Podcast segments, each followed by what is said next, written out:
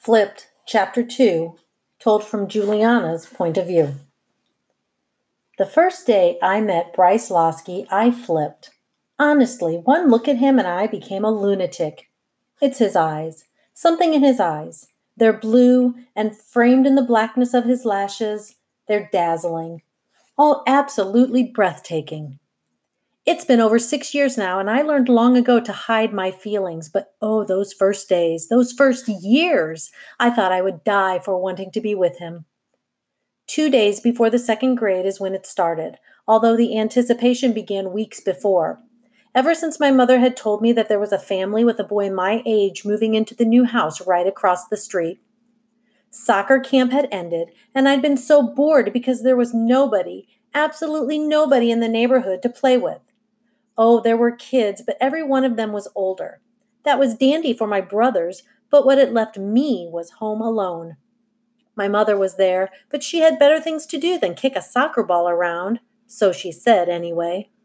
At the time, I didn't think there was anything better than kicking a soccer ball around, especially not the likes of laundry or dishes or vacuuming, but my mother didn't agree. And the danger of being alone home alone with her was that she'd recruit me to help her wash or dust or vacuum, and she wouldn't tolerate the dribbling of a soccer ball around the house as I moved from chore to chore. To play it safe, I waited outside for weeks just in case the new neighbors moved in early. Literally, it was weeks. I entertained myself by playing soccer with our dog, Champ. Mostly, he'd just block because a dog can't exactly kick and score, but once in a while he'd dribble with his nose. The scent of a ball must overwhelm a dog, though, because Champ would eventually try to chomp it and then lose the ball to me. When the Loskis' moving van finally arrived, everyone in my family was happy. Little Juliana was finally going to have a playmate. My mother, being the truly sensible adult that she is, made me wait more than an hour before going over to meet him. Give them a chance to stretch their legs, Juliana, she said. They'll want some time to adjust. She wouldn't even let me watch from the yard. I know you, sweetheart. Somehow that ball will wind up in their yard and you'll just have to go retrieve it. So I watched from the window, and every few minutes I'd ask, Now! And she'd say, Give them a little while longer, would you? Then the phone rang, and the minute I was sure she was good and preoccupied, I tugged on her sleeve and asked, Now? She nodded and whispered, Okay, but take it easy. I'll be over there in a minute. I was too excited not to charge across the street, but I did try hard to be civilized once I got to the moving van. I stood outside looking in for a record breaking length of time, which was hard because there he was, about halfway back, my new sure to be best friend, Bryce Loski. Bryce wasn't really doing much of anything. He was more hanging back, watching his father move boxes onto the lift gate. I remember feeling sorry for Mr. Loski because he looked worn out, moving boxes all by himself. I also remember that he and Bryce were wearing matching turquoise polo shirts, which I thought was really cute, really nice. When I couldn't stand it any longer, I called hi into the van, which made Bryce jump and then, quick as a cricket, he started pushing a box like he'd been working all along. I could tell from the way Bryce was acting so guilty that he was supposed to be moving boxes, but he was sick of it. He'd probably been moving things for days. It was easy to see that he needed a rest. He needed some juice. Something. It was also easy to see that Mr. Loski wasn't about to let him quit. He was going to keep on moving boxes around until he collapsed, and by then Bryce might be dead dead before he'd had the chance to move in. The tragedy of it catapulted me into the moving van. I had to help. I had to save him. When I got to his side to help him shove a box forward, the poor boy was so exhausted that he just moved aside and let me take over. Mr. Loski didn't want me to help, but at least I saved Bryce. I'd been in the moving van all of three minutes when his dad sent him off to help his mother unpack things inside the house. I chased Bryce up the, up the walkway, and that's when everything changed. You see, I caught up to him and grabbed his arm, trying to stop him so maybe we could play a little before he got trapped inside. And the next thing I know, he's holding my hand, looking right into my eyes. My heart stopped. It just stopped beating. And for the first time in my life, I had that feeling You know, like the world is moving all around you, all beneath you, all inside you, and you're floating, floating in midair. And the only thing keeping you from drifting away is the other person's eyes. They're connected to yours by some invisible physical force, and they hold you fast while the rest of the world swirls and twirls and falls completely away. I almost got my first kiss that day, I'm sure of it. But then his mother came out the front door, and he was so embarrassed that his cheeks turned completely red, and the next thing you know, he's hiding in the bathroom. I was waiting for him to come out when his sister Lynetta saw me in the hallway. She seemed big and mature to me, and since she wanted to know what was going on, I told her a little bit about it. I shouldn't have, though, because she wiggled the bathroom doorknob and started teasing Bryce. Something fierce. Hey, baby brother, she called through the door. There's a hot chick out here waiting for you. What's the matter? Afraid she's got cooties? It was so embarrassing. I yanked on her arm and told her to stop it, but she wouldn't, so I finally just left. I found my mother outside talking to Mrs. Loski. Mom had given her the beautiful lemon bundt cake that was supposed to be our dessert that night. The powdered sugar looked soft and white, and the cake was still warm, sending sweet lemon smells into the air. My mouth was watering just looking at it, but it was in Mrs. Loski's hands, and I knew there was no getting it back. All I could do was try to eat up the smells while I listened to the two of them discuss grocery stores and the weather forecast. After that, Mom and I went home. It was very strange. I hadn't gotten to play with Bryce at all. All I knew was that his eyes were a dizzying blue, that he had a sister who was not to be trusted, and that he'd almost kissed me. I fell asleep that night thinking about the kiss that might have been. What did a kiss feel like, anyway? Somehow I knew it wouldn't be like the one I got from mom or dad at bedtime.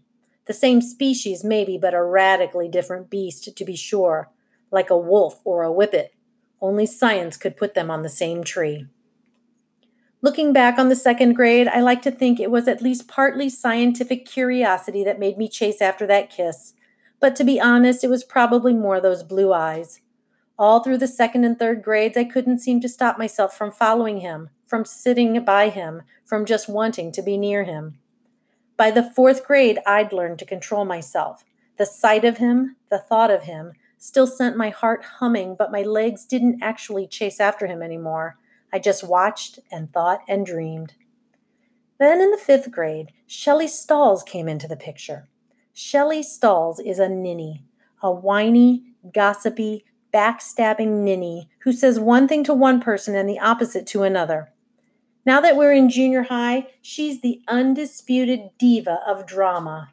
But even back in elementary school, she knew how to put on a performance, especially when it came to PE. I never once saw her run laps or do calisthenics. Instead, she would go into her delicate act, claiming her body would be absolutely collapsing from the strain of the run, or jump, or stretch. It worked. Every year, she'd bring in some note and be sure to swoon a little for the teacher the first few days of the year, after which she'd be excused from anything that required muscles. She never even put up her own chair at the end of the day. The only muscles she exercised regularly were the ones around her mouth, and those she worked out nonstop. If there was an Olympic contest for talking, Shelley Stalls would sweep the event. Well, she'd at least win the gold and silver, one medal for each side of her mouth. What bugged me about it was not the fact that she got out of PE. Who'd want her on their team anyway? What bugged me about it was that anyone who bothered to look would know that it wasn't asthma or weak ankles or her being delicate that was stopping her. It was her hair. She had mountains of it, twisted this way or that, clipped or beaded, braided or swirled, her ponytails rivaled the ones on carousel horses. And on the day she let it all hang down, she'd sort of shimmy and cuddle inside it like it was a blanket, so that practically all you saw of her face was her nose. Good luck playing foursquare with a blanket over your head. My solution to Shelley Stalls was to ignore her, which worked just dandy until about halfway through the fifth grade when I saw her holding hands with Bryce. My Bryce the one who was still embarrassed over holding my hand two days before the second grade, the one who was still too shy to say much more than hello to me, the one who was still walking around with my first kiss. How could Shelley have warmed her hand into his? That pushy little princess had no business hanging on to him like that. Bryce looked over his shoulder from time to time as they walked along, and he was looking at me. My first thought was that he was telling me he was sorry. Then it dawned on me he needed my help. Absolutely, that's what it had to be. Shelley Stalls was too delicate to shake off, too swirly to be pushed away. She'd unravel and start sniffling, and oh, how embarrassing that would be for him. No, this wasn't a job a boy could do gracefully. This was a job for a girl.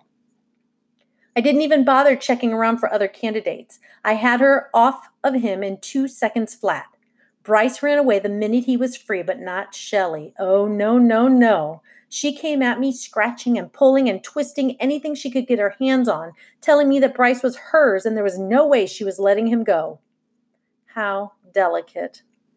I was hoping for herds of teachers to appear so they could see the real Shelley Stalls in action, but it was too late by the time anyone arrived on the scene.